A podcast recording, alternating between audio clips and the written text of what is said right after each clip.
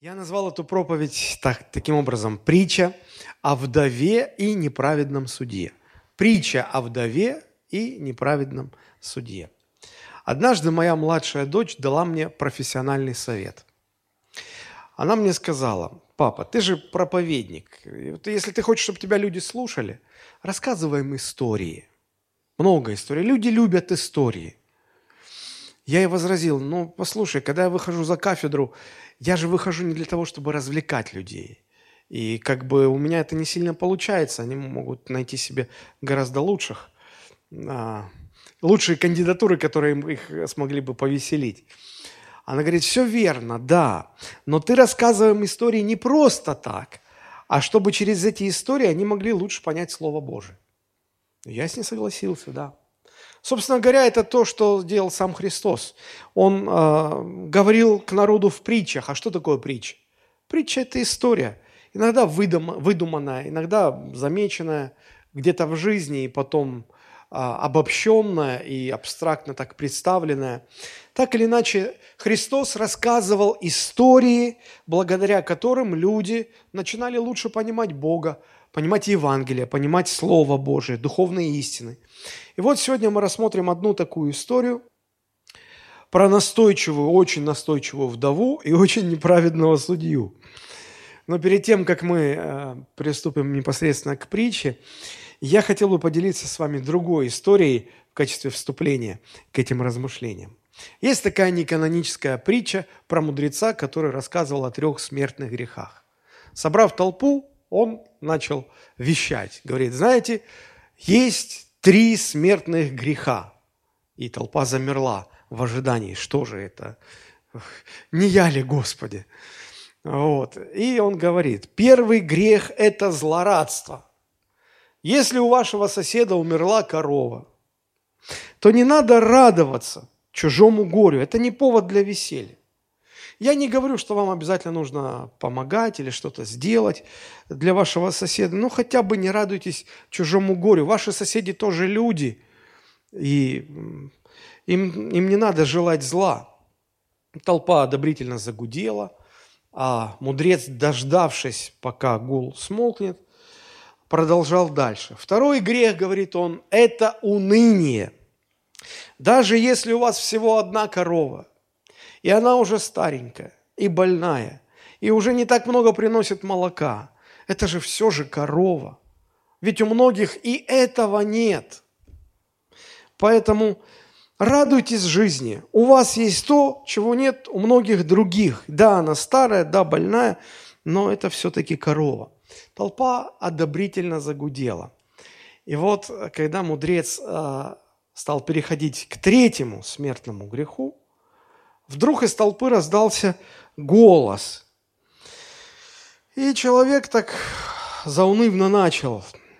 Если я не унываю и радуюсь тому, что у меня есть корова, а у кого-то ее нет, то получается, что я радуюсь несчастью того, у кого этой коровы нет, кто живет хуже меня. А это уже злорадство. Как с этим быть? Тогда мудрец говорит, ну вот, а третий грех – это занудство. Кто такой зануда? Зануда – это пессимистически настроенный человек, склонный к демагогии, задающий вопросы, которые интересны только ему одному. Всем все понятно, а он вот, ну как вот здесь, вот в этой притче. Так вот, сегодня мы не будем говорить о злорадстве и не будем говорить о занудах. Хотя, честно говоря, руки чешутся, потому что это тоже важные темы. И я знаю некоторых людей, склонных к занудству, и когда им говоришь, что ну, не занудствуй, они так удивляются, я, за, я не зануда. Спросите у Господа или у своих друзей, быстрее получите ответ. Не зануда ли я? Хорошо, но сегодня мы будем говорить про уныние. Это тоже очень серьезный грех – это такое душевное состояние, которое ведет к очень быстрому разложению и упадку человеческой души. Уныние, делает, уныние делает человека слабым и безвольным. И вот притча об унынии. Давайте мы откроем Евангелие от Луки, 18 глава, с 1 по 8 стихи прочитаем. Сказал также им притчу о том, что должно всегда молиться и не унывать. Говоря, в одном городе был судья, который Бога не боялся и людей не стыдился. В том же городе была одна вдова, и она, и она, приходя к нему, говорила, «Защити меня от соперника моего». Но он долгое время не хотел.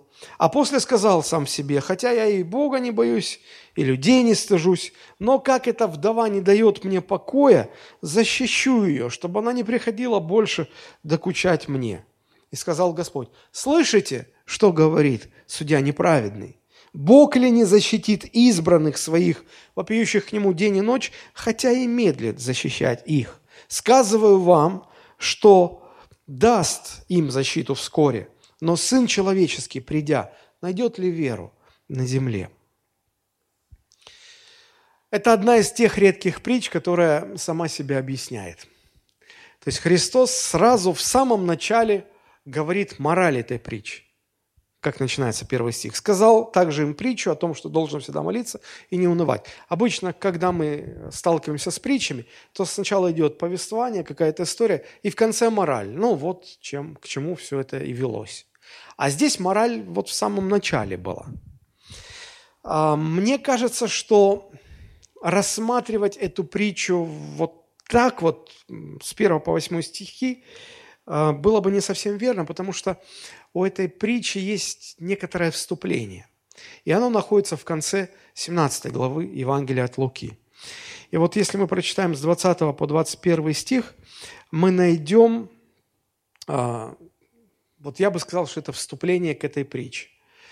А, потому что Христос здесь, вот в этом вступлении, он обращается к фарисеям, если вы посмотрите конец 17 главы, дальше он возвращается к ученикам, говорит с учениками, и потом рассказывает вот эту притчу именно фарисеям и рассказывает.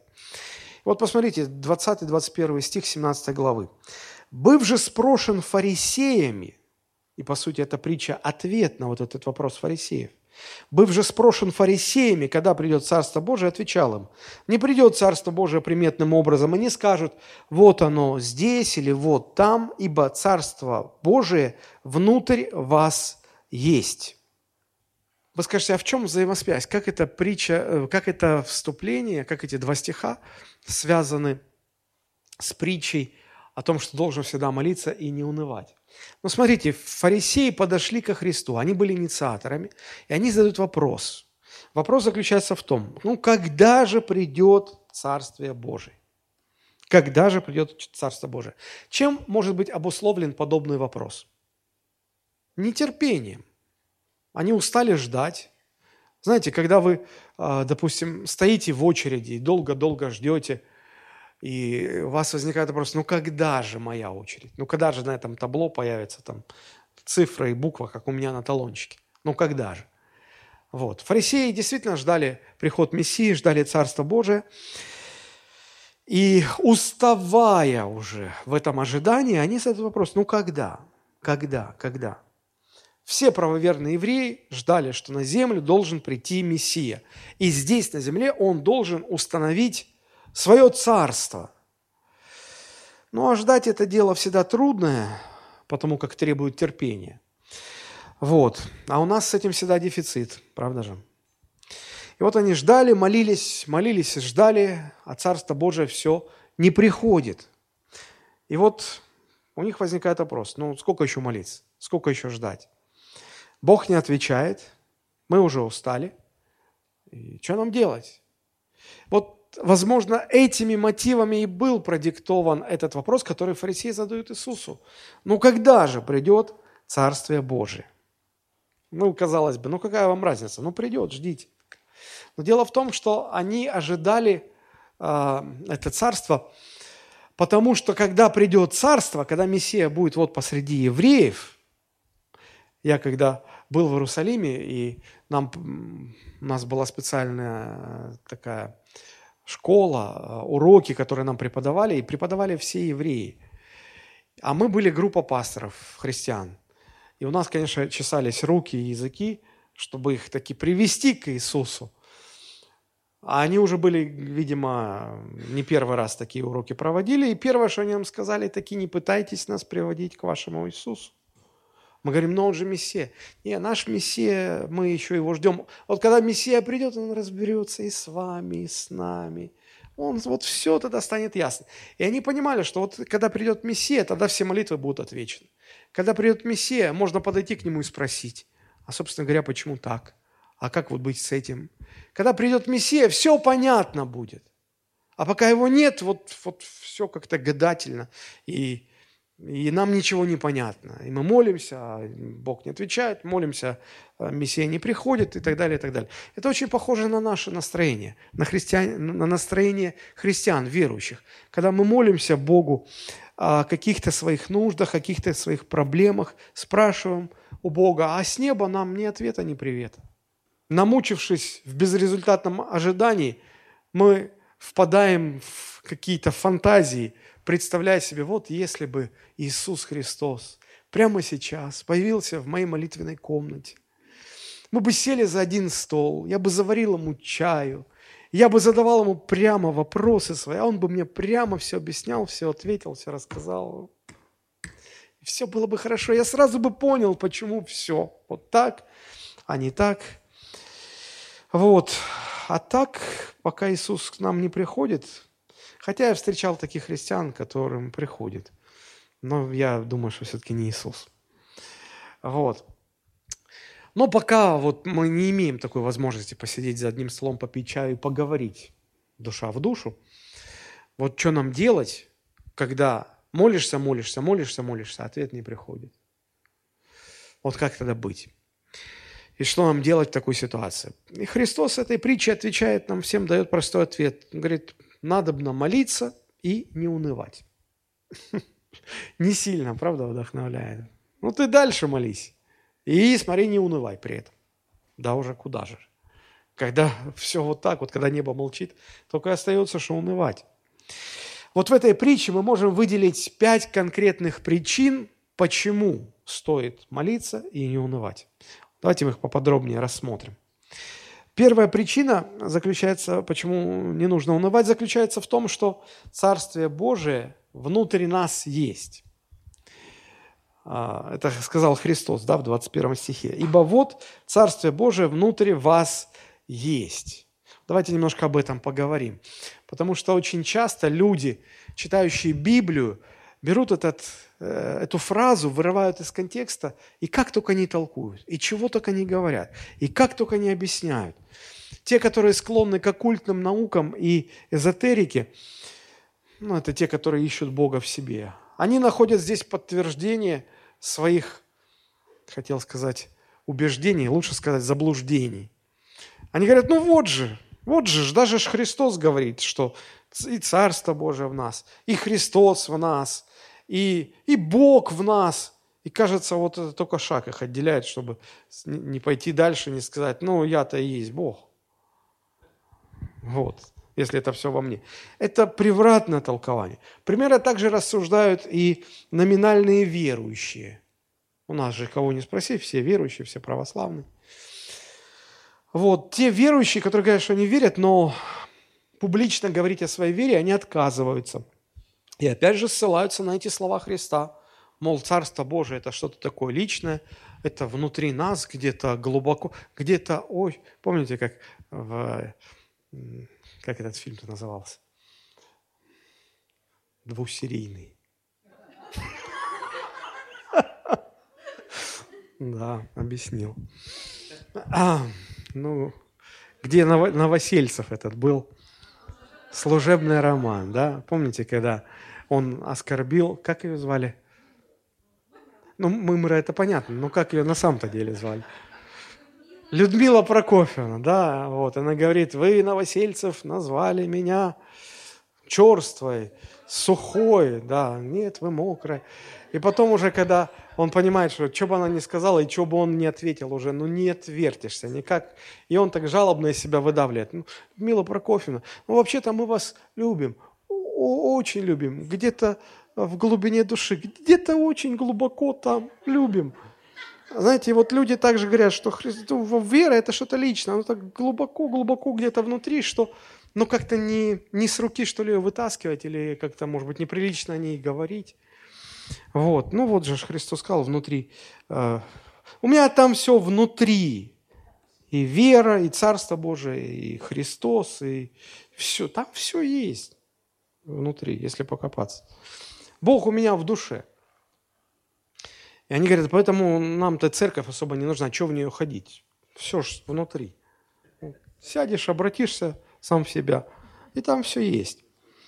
Рассуждающие так забыли о контексте, потому что для иудеев Царство Божие – это всегда было земное общество, в которое пришел Мессия, и которым этим обществом Мессия начал управлять, как царь управлять. Это вовсе не богатый внутренний мир человека, где вот там на самом дне глубоко-глубоко запрятанные вера и Бог, и Царство Божие, и все на свете. Нет. На самом деле здесь речь идет о другом. Если посмотреть на греческий оригинальный текст, то а, мы увидим, что вот это наречие «внутрь» – это греческое слово «энтос». Я-то сам греческий не знаю, чтобы вы не, не подумали, что я какой-то тут умник на греческом разговариваю. Но э, я доверяю людям, которые посвятили своей жизни изучению э, греческого языка и э, оригинальных библейских текстов на этом языке. Вот. И это слово «энтос», оно имеет два значения. Можно перевести как «внутри вас есть», и можно перевести как «посреди вас есть». И так, и так. Мне представляется более аргументированным второй вариант, когда надо бы перевести, что Царство, вот Царство Божие посреди вас уже сейчас есть. Я хочу привести коротко три аргумента в пользу этой позиции. Евреи очень хорошо понимали, что Царство Божие – это Царство Мессии.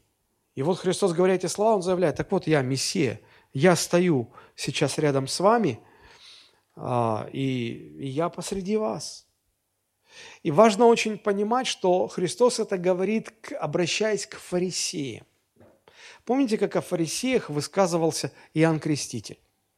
Он за словом в карман не лез, и он говорил, но у нас, конечно, перевод синодальный, такой очень возвышенный, «порождение ехиднины».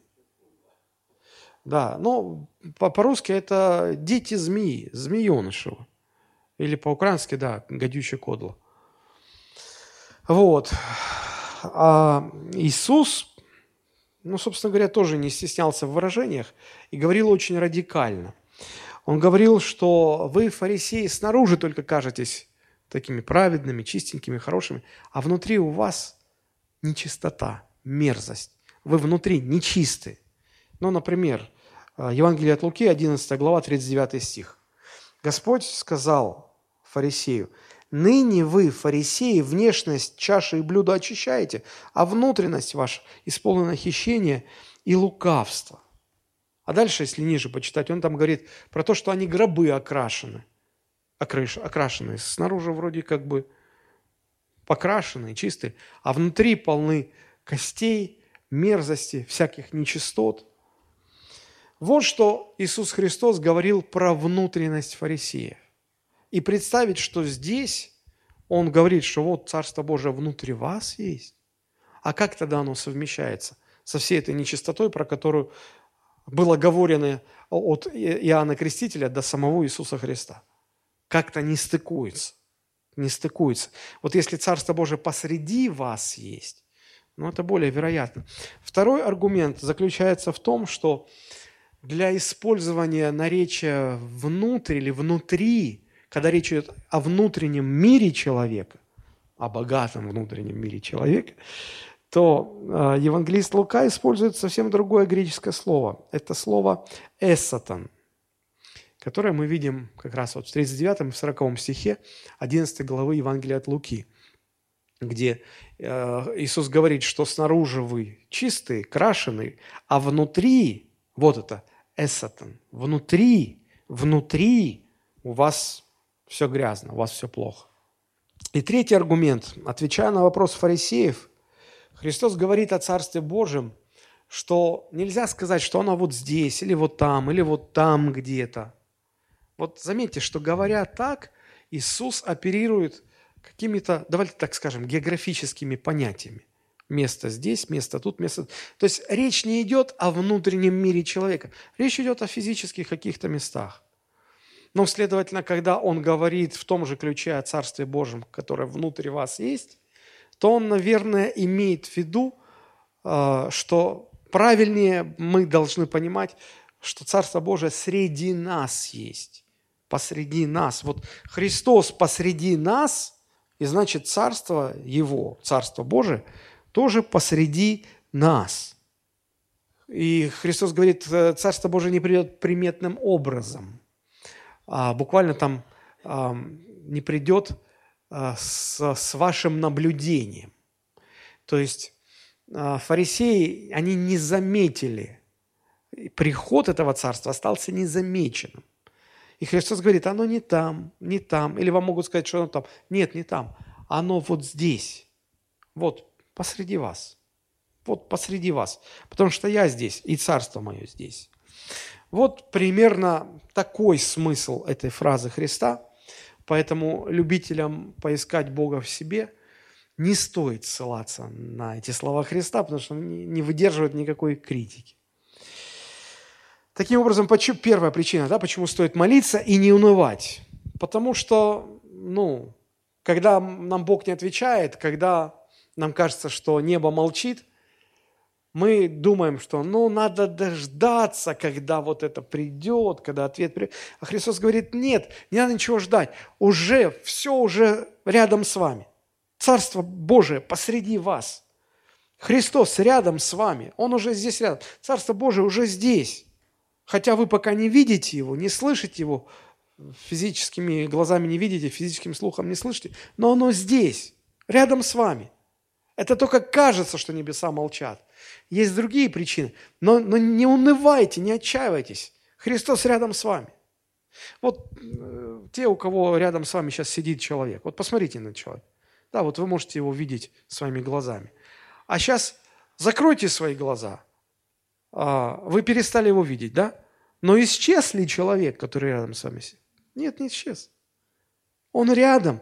Так и Христос. Мы, пока мы не обретем э, новые прославленные бессмертные тела, мы не сможем видеть э, и слышать Христа физически. А, мы, но это не значит, что его нет рядом. Он рядом. Просто нам нужно осознавать это, и тогда от уныния не останется и следа. Вторая причина. Поэтому просто продолжайте общаться со Христом, продолжайте молиться, и Он рядом – то, что нет ответа, мы об этом сейчас поговорим чуть позже. Вторая причина, почему должен всегда молиться и не унывать, а, заключается в том, что Бог всегда будет лучше людей. Вот всегда лучше людей. Даже самых лучших людей. Посмотрите на саму притчу. В чем она заключается? Мы видим вдову, которая постоянно ходит к судье и просит его о защите. Но вдова – это такой человек, которому, к которому больше не к кому обратиться самый бесправный, беззащитный человек. И вот для защиты она постоянно ходит к судье. Судья долгое время не хочет ее защищать. Ну, не хочет. И мы видим, как здесь, по сути дела, описывается вот э, это реальность судебных разбирательств. Это бюрократия вся. Вот ты приходишь в суд, а суд не торопится. Иногда судебные э, тяжбы могут длиться годами иногда десятилетиями. И вот эта бюрократия, и вот это вот, вот это вот все, когда судьи не торопятся. И э, этот судья в, в народе получил такую, как это сказать, репутацию, что он и Бога не боится, и людей не стыдится. Вот. И он не отказывался, он даже не спорил с этим. Он говорил, да, я такой, да, я не хочу защищать эту вдову, да, я специально затягиваю этот процесс, да, я специально тяну. Ну, потому что, а, а зачем? Кто она мне? Судья-то должен руководствоваться законом, интересами закона, а он тут руководствуется своей выгодой какой-то. Но даже у этого неправедного судьи можно найти два положительных качества. Какие? Ну, во-первых, он всегда выслушивает эту вдову, когда она приходит. Вот она пришла, и он ее слушает, не прогоняет, в тюрьму не сажает, Слушает, слушает, слушает. Ничего не делает, правда, по, по, по поводу услышанного, но всегда слушает. Приходит, и он слушает. Она приходит, он слушает. И второе качество заключается в том, что она, конечно, ему сильно поднадоела, эта бабка. А, вот, простите.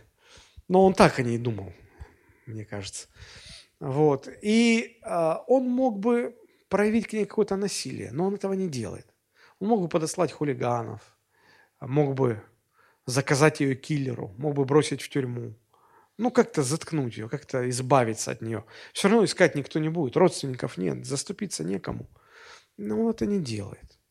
При желании, конечно, можно и у дьявола найти положительные какие-то качества. Я помню, читал про одного монаха, который все время проповедовал про любовь и всегда старался говорить о людях только хорошие, только хорошие. Его хотели подловить, сказали, может, ты про дьявола как-то хорошо скажешь. Он задумался, почесал затылок и говорит, ну, что сказать, вызывает уважение его неутомимость в преследовании своих целей. Вот он не унывает. Если что-то не получается, мы унываем. Он не унывает, никогда не унывает. А вот.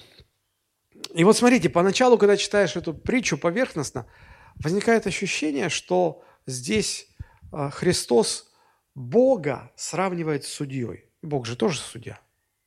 И как бы даже сравнивает с судьей неправильно. На самом деле а, Христос не сравнивает, Он противопоставляет.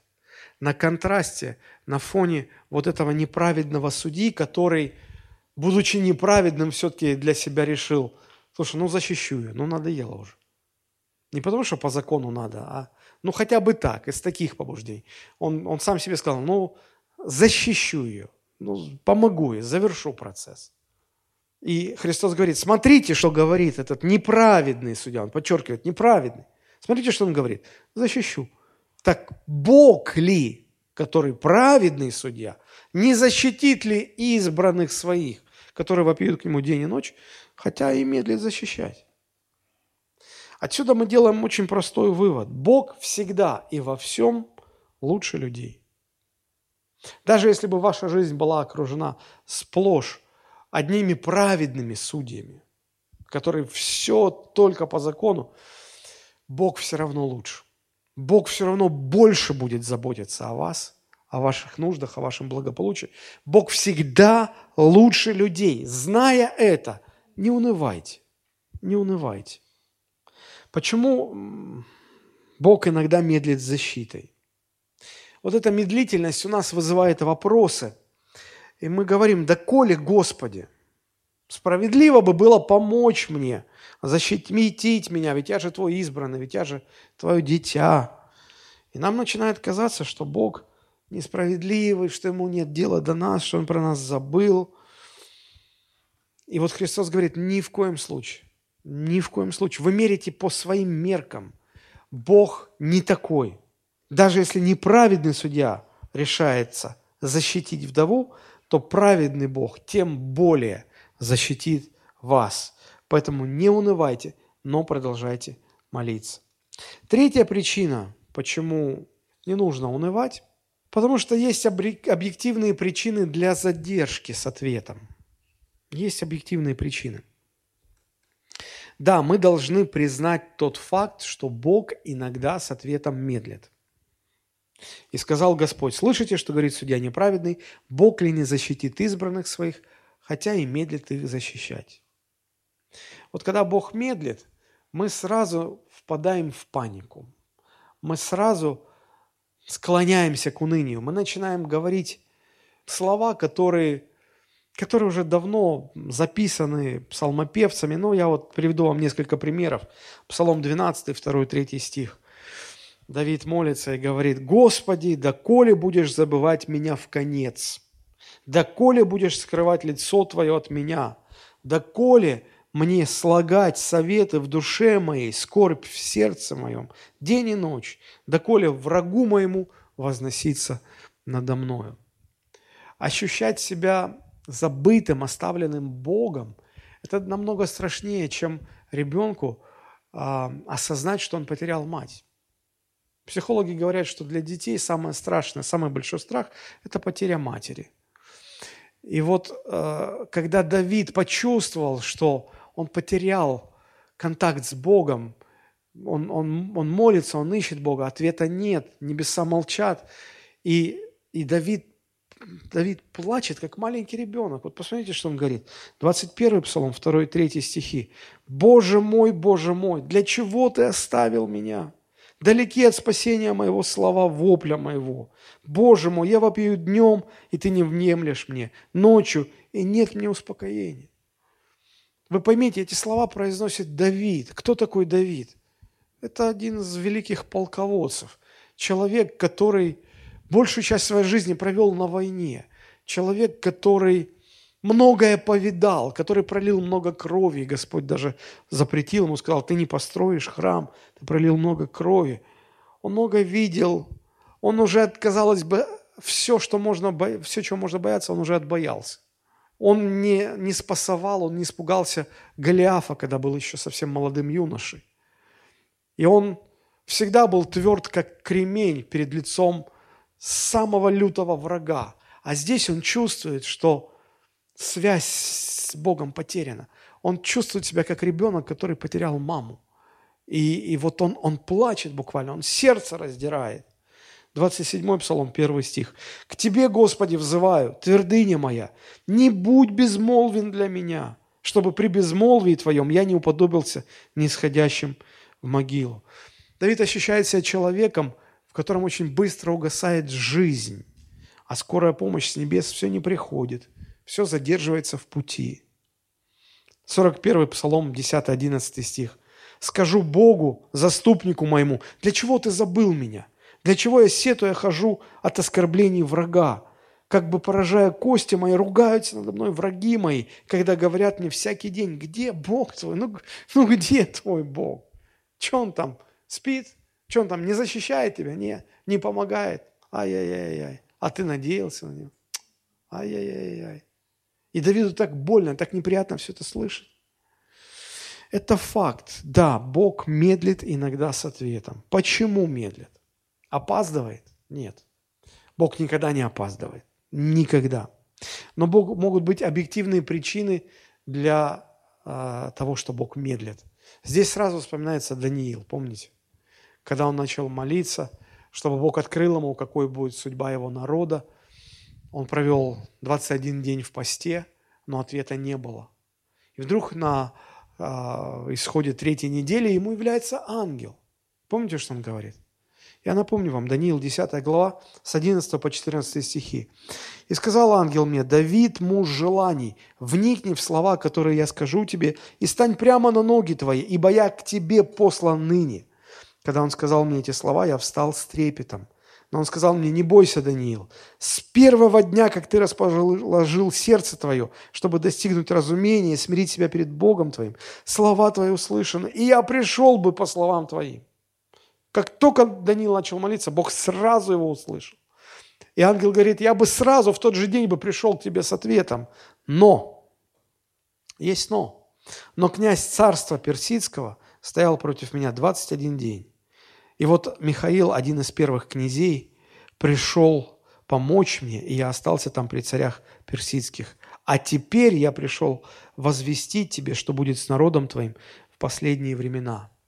Конечно, это довольно сложный отрывок для э, объяснения всех деталей, и, и мы не будем этим сейчас заниматься, но однозначно вот на поверхности видно, что ангел мог бы сразу прийти и принести ответ, но что-то его задержало, и это заняло 21 земной день.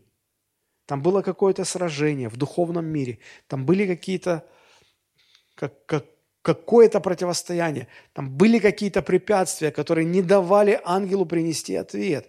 И вот когда ангел разобрался с, с этими вопросами, причинами, Господь его посылает и говорит, вот сейчас я тебе отвечаю, сейчас я тебе расскажу. Мы не знаем, что это за причины, мы не понимаем, и, и нам это как бы никто не объясняет.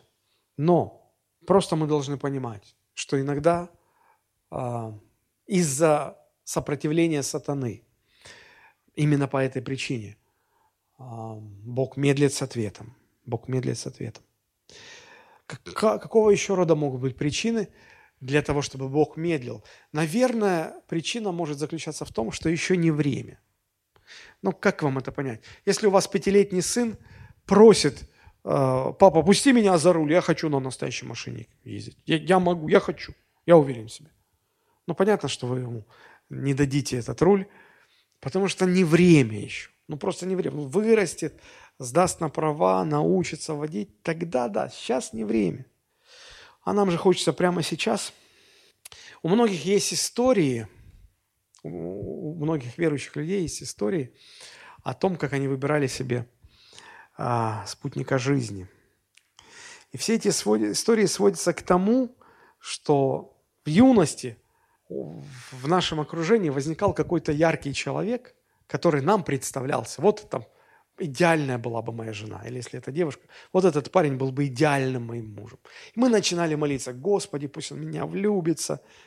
Как бы вот мы пытались Богом управлять, это такая манипуляция. Господи, дай мне ее в жены, я хочу, чтобы она стала моей женой, я хочу, чтобы она стала моим мужем. И вот это все. И, и чем дальше молишься, тем больше как-то все не складывается. И, и Господь этим самым говорит нам, ну подожди, я понимаю, ты хочешь здесь и сейчас именно вот эту. Но если я сейчас дам тебе это, вы же, знаете, как в песне, ты не нужна ему нисколько, вот беда. Да и тебе с ним тоже не ужиться. Ну вот вы поженитесь, но вы же через несколько лет разведетесь, вы же на нюх друг друга не будете переносить. Потерпи, потерпи. Придет время, я приведу нужную девушку, и она станет твоей женой. И у меня были такие истории, когда я вот думал, что вот это, а Господь говорит, нет, не это. Я очень расстраивался. Я говорил, а как же любовь? Я ее так люблю, и она меня любит. А почему ты, Господи, нас разводишь? Сейчас я думаю, свят, свят, свят. Уберег Господь. Уберег Господь. Я вижу, что сейчас вот моя жена, действительно, это тот человек, который мне нужен.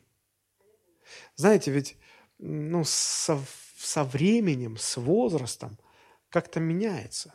Меняются люди, меняются отношения, меняются взгляды.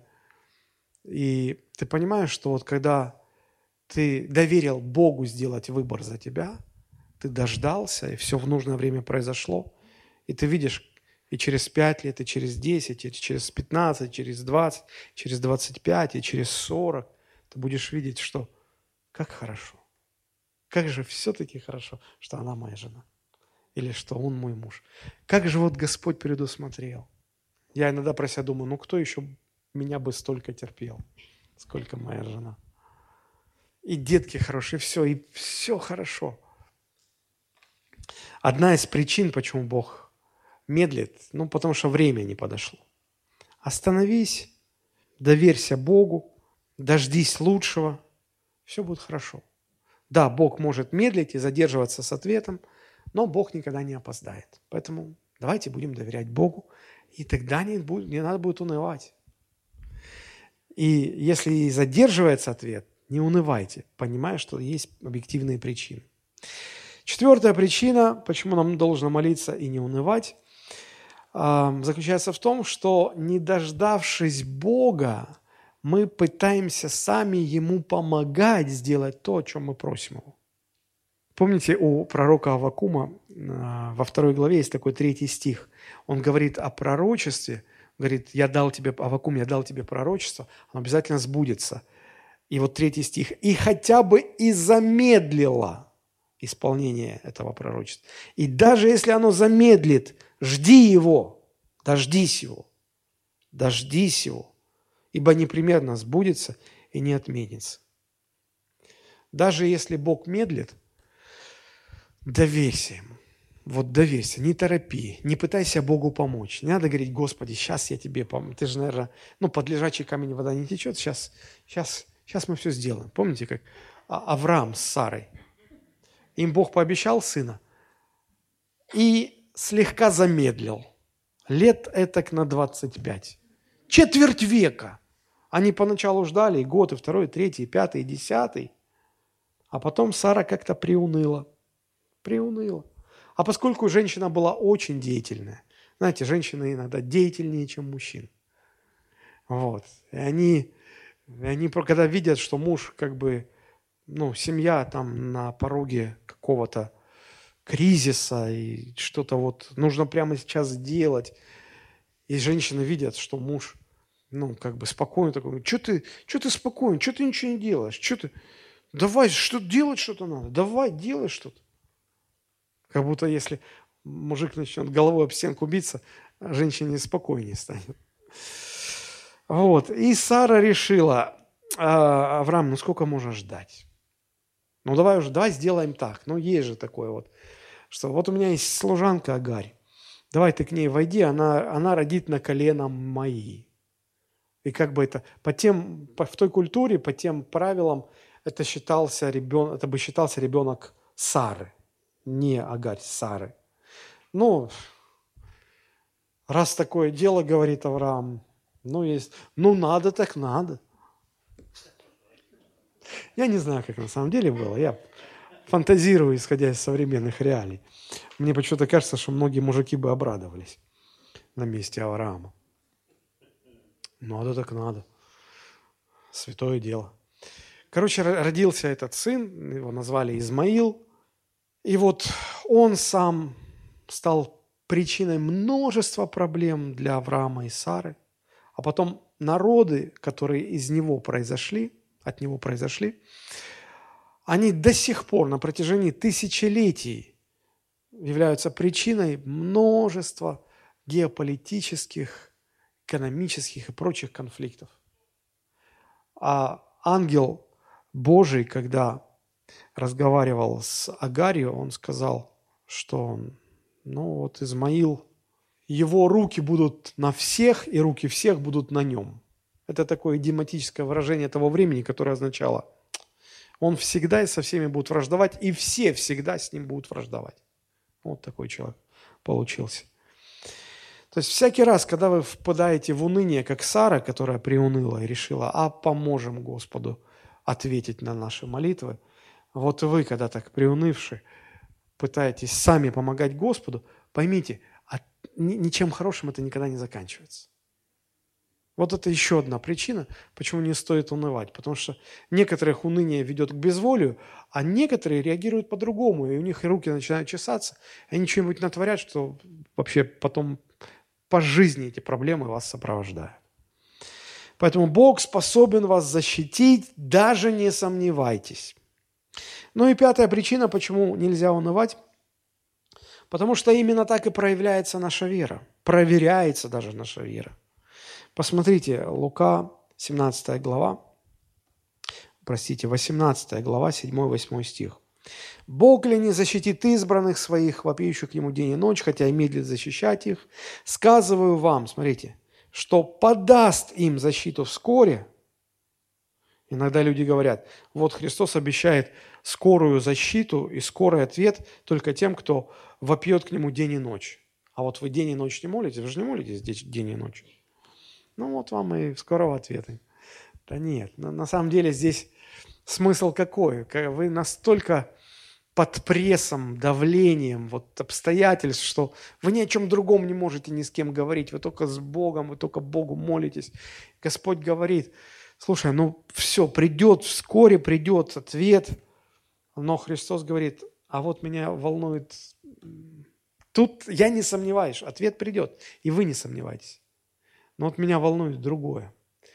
А вот Сын Человеческий найдет ли веру в вас, когда вернется на землю?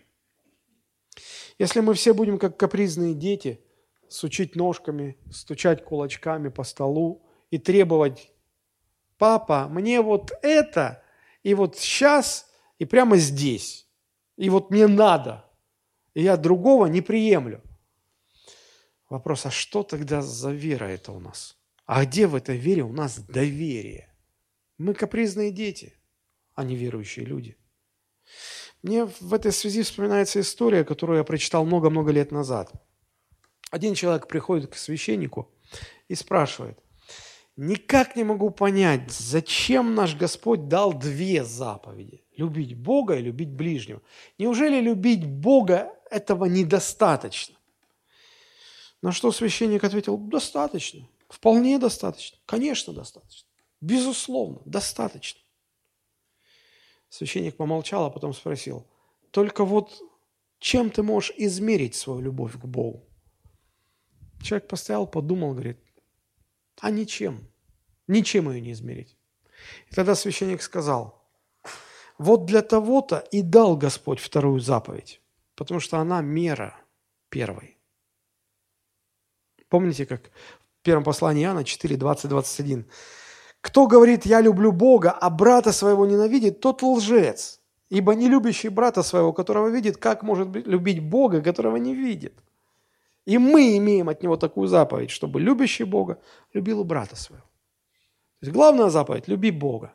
А вот чтобы ты мог как-то измерить свою любовь, дана вторая заповедь – и ближнего своего. И от того, как ты относишься к ближнему, Господь сразу понимает, как ты его любишь на самом деле.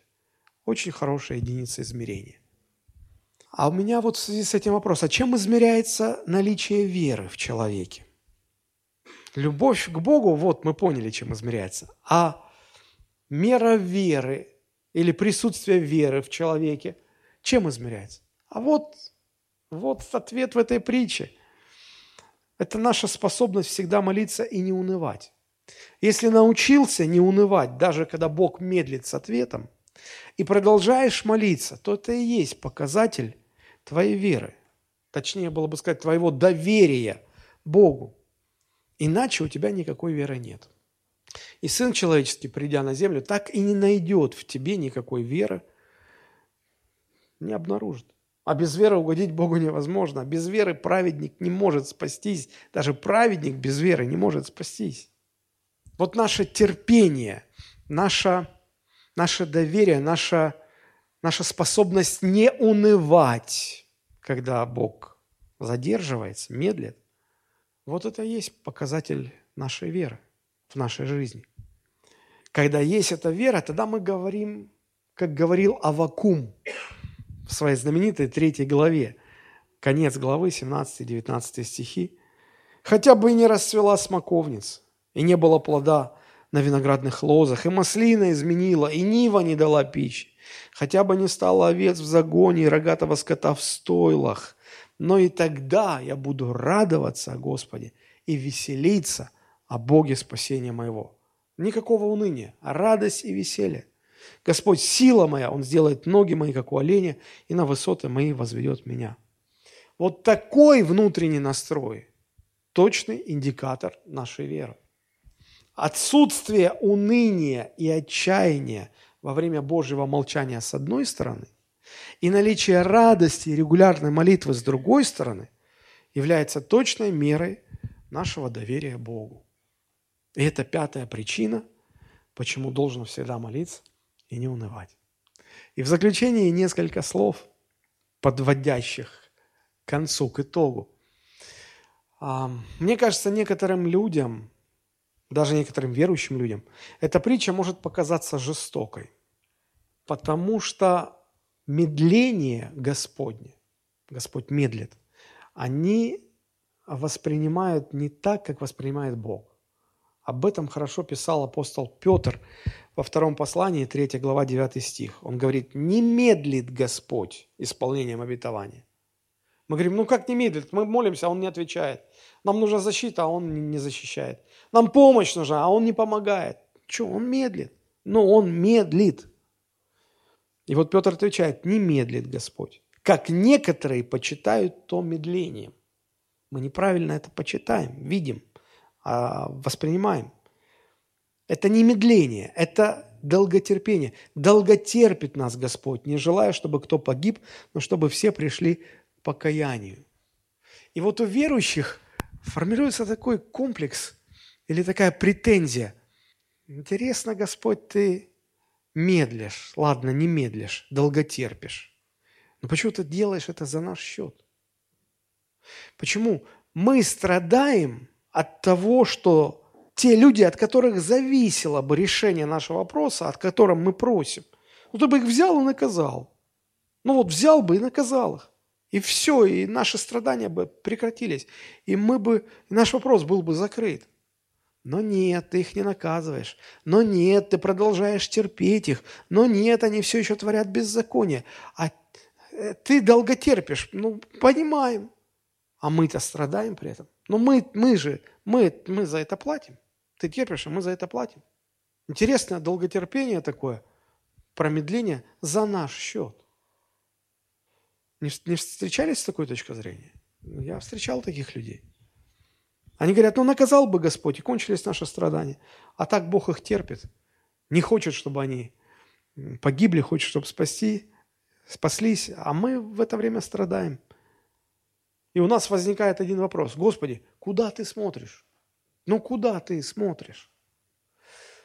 Как ответить этим людям? Как им помочь?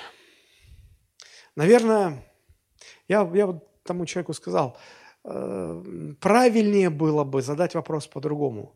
Не куда ты смотришь, Господи, а откуда ты смотришь на нас, Господи. Откуда ты смотришь на нас? А смотрит он на нас с Голговского креста. Когда он там висел и страдал, никто из людей почему-то не торопился помочь ему. Мы как-то все медлили. Толпа, которая там стояла под крестом – они признавали, ну, да нет, это же это праведник, он ничего плохого не сделал. Как жалко, он страдает. И никто, никто не сказал, люди, что мы делаем? Мы же праведника распинаем. Никто не заступился, никто не помог. Никто. Никто не поспешил. Так почему он сегодня должен спешить? Он смотрит с креста. Мы иногда думаем, что я у Бога один, и моя проблема самая главная. Ну, давайте как-то будем повзрослее. Мы у Бога не одни. У Него еще много-много людей. И Он не только на твою проблему смотрит. И главное, даже не, не то, куда Он смотрит, а главное, от, если хочешь понять Бога, задай вопрос по-другому. Откуда Он смотрит? Он смотрит с Голговского креста. Поэтому Он долготерпит твоих притеснителей. Поэтому Он не наказывает сейчас твоих обидчиков. Поэтому Он, он медлит с наказанием тех людей, от которых ты сегодня страдаешь. Да, ты страдаешь. И да, Бог медлит. Но почему? Потому что Он хочет, чтобы они спаслись тоже. А мы эгоисты. До мозга костей эгоисты. Мы хотим, главное, чтобы я спасся, мои проблемы были закрыты – я готов, Господи, гряди. Я не думаю, что э, а и на небе будет только Господь и Он один. Но там будут миллиарды, миллиарды спасенных людей, и там будут еще, приоткрою вам тайну, многие небожители, о которых мы даже не догадываемся. Многие, многие, многие, многие. Так может нам, по примеру Христа, набраться терпения – чтобы всегда молиться и при этом никогда не унывать, никогда не отчаиваться. Вот пять причин, которые помогут нам в этом. Давайте мы сейчас встанем и помолимся. Помолимся, чтобы Господь помог нам видеть все с правильной перспективы. И когда мы бомбардируем, неправильно сказал, отставить, когда мы посылаем в небеса свои молитвы и просьбы о помощи, и Господь начинает медлить, то чтобы нам все-таки не унывать, не отчаиваться, но продолжать молиться и продолжать радоваться, как говорил пророк Авакум. Аминь. Господь, мы благодарим Тебя за Твою великую любовь, за Твое Слово, которое открывает нам порой неожиданные для нас вещи.